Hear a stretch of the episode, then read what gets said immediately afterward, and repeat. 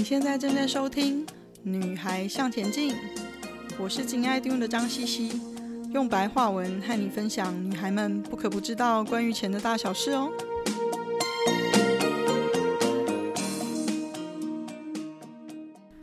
今天是我们的十七集，偶尔沉淀一下自己，想想你真正想要的是什么。今天和一位许久不见的大哥叙旧。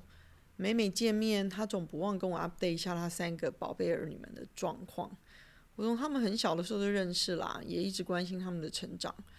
转眼，他们已经在职场上有各自的天地。他们或许有达成对自己的期许，或者也有对职场的失望，或者是迟疑。但我欣赏的是说，这三个年轻人都选择了自己想走的路。也一路有沿途思考自己的下一步，做出对人生步调的调整。今天跟大家聊聊，也触发了我自己心里深深的感谢。回头看着自己已经过了一半的人生，很感谢一路给我意见、指教、教训、磨练，甚至让我开眼界，还有让我下巴到 掉下来的人们。其实不管是用什么样的形式经过我的人生，我自己都有习惯在这些际遇之后呢，把我的情绪摆在一边，找机会沉淀一下自己，想想我真的想要什么，在不同的阶段可以又成就另一段不一样的人生。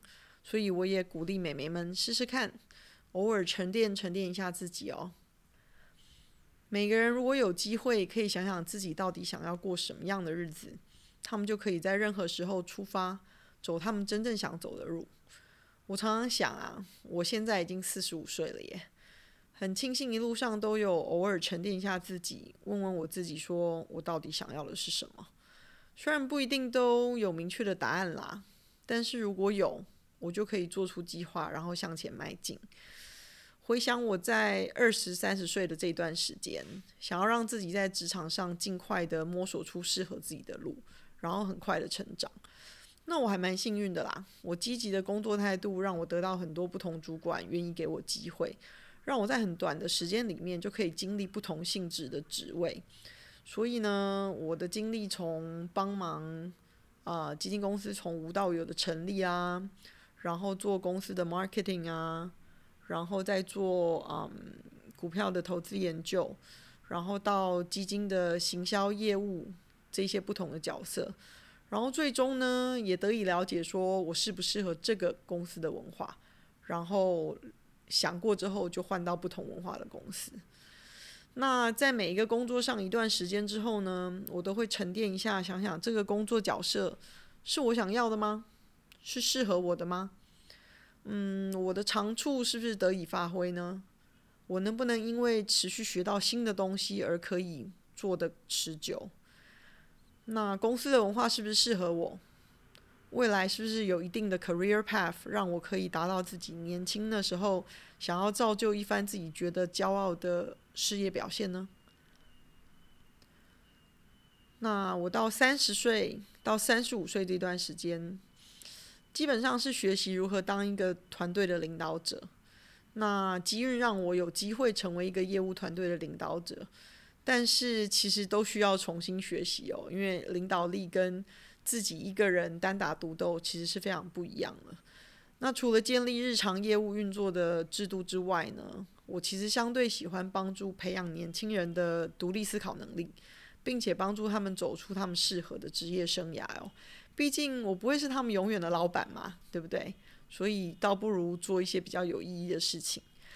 那相对的，我自己在这一段时间也了解说，我在 manage up 的这个部分。还是有许多非常应该要 进步的地方，尤其是公司的文化，因为市场的竞争激烈而快速的变迁的时候，我的改变或许没有跟上公司改变的角度，所以相对觉得非常辛苦啦，心里辛苦。这或许可以给年轻美眉们做一个借鉴。我努力试过在职场冲刺晋升，但是或许我自己的修养不够，机运不足，在整个过程。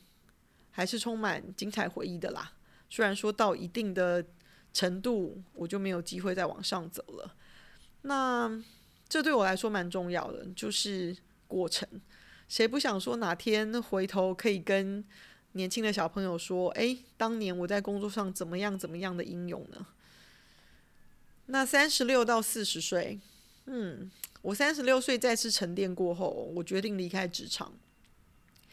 第一次退休，但是因为忙惯了，有点没办法适应说完全没事的退休生活。所以当有邀约说一起创业，又是做我擅长的事情，那当然就答应喽。更何况那个时候我的财务已经无后顾之忧了，所以更没有理由说不冒个好玩的险。我知道我很喜欢做从无到有的创造，这种事情虽然比较辛苦，却是可以让我嗯兴奋的学习新的东西，而觉得很有成就感的事情哦。那后来我很幸运的有中年转行业的机会。在职场变迁快速的环境，从我习惯的美系作风的背景转到欧系文化的公司，真的是有非常强烈的文化冲击啊！你如果有看过《艾米丽在巴黎》这个影集，你大概大概可以了解我的挣扎。不过仅限于在工作的部分啦，感情生活当然没有他多彩多姿喽，没有帅气的主厨邻居啊，这些这些奇怪的言语，那这或许也是我的遗憾啦。那四十岁以后，其实我相当的随心所欲，已经财富自由一段时间了。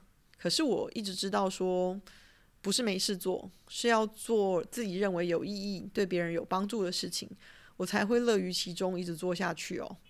那到现在我已经四十五岁了耶，时间过得真快，也第二次退休，完全离开职场，真正退下来也已经好几年了。那因为自己经历过职场上的困顿，尤其是现在职场生涯更快速的被压缩，因为不景气的原因嘛。那也看到身边的朋友们也有相似的遭遇，但是他们却没有办法像我一样潇洒的离开职场，说不做就不做。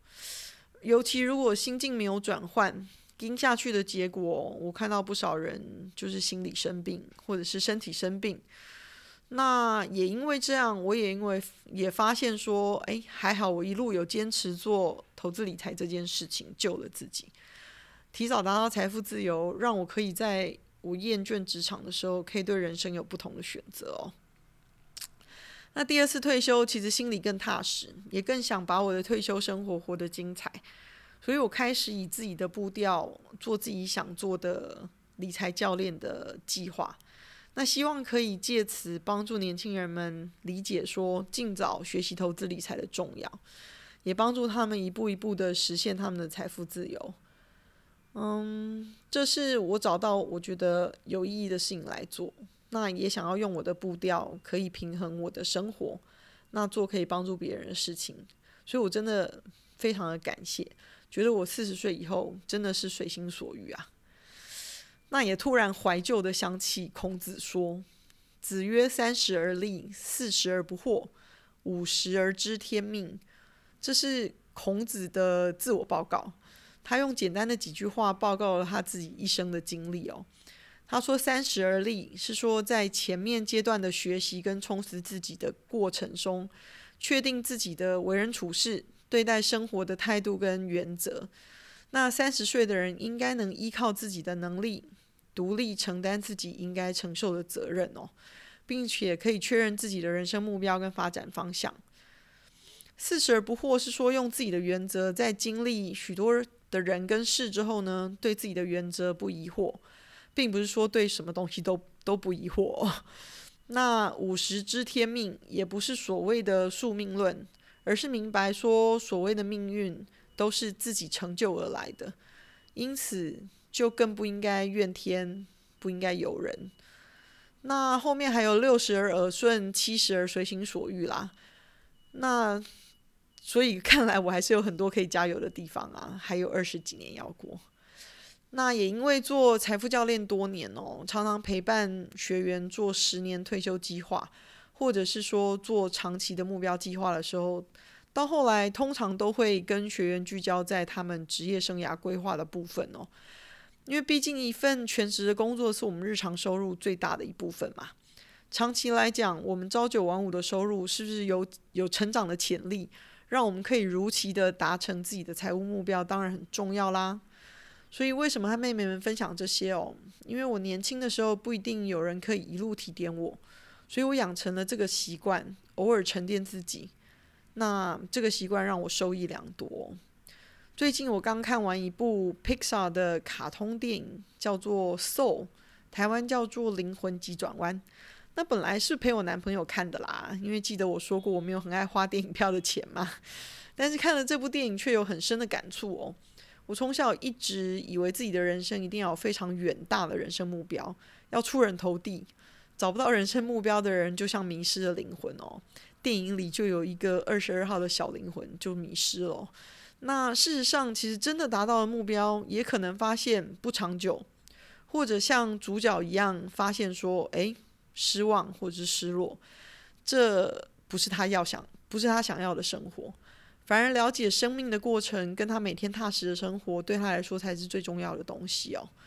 如果你有想要达成的梦想目标，很棒，很棒，很棒哦，去努力。但是没有达成，也不要沮丧、失望、伤心而迷失了自己哦，觉得自己不值得。你努力的过程是你最宝贵的资产。本来你或许想要达成百分之两百，可是你的努力可能已经达成了百分之一百五哦，这也没有遗憾啦。那没有梦想呢，也无所谓，但是要知道什么适合自己，是你想要的人生。最终重要的还是自己要有能力对自己的人生负责哦。就像孔子说的，三十岁的人应该要能依靠自己的能力，独立承担自己应受的责任。那最基本的责任当然就是你自己啦。有空沉淀一下自己吧，想想你真正想要的是什么，如何真正对自己想要的负责。谢谢你的收听，今天的分享就暂时到这里喽。希望有带给你一些新的发想。今天的重点整理会在 FB 和 Instagram 的“女孩向前进”页面上刊出。如果有想闲聊的主题，也麻烦跟我说哦。记得给我们一个评价，还有别忘了和你的闺蜜们分享哦。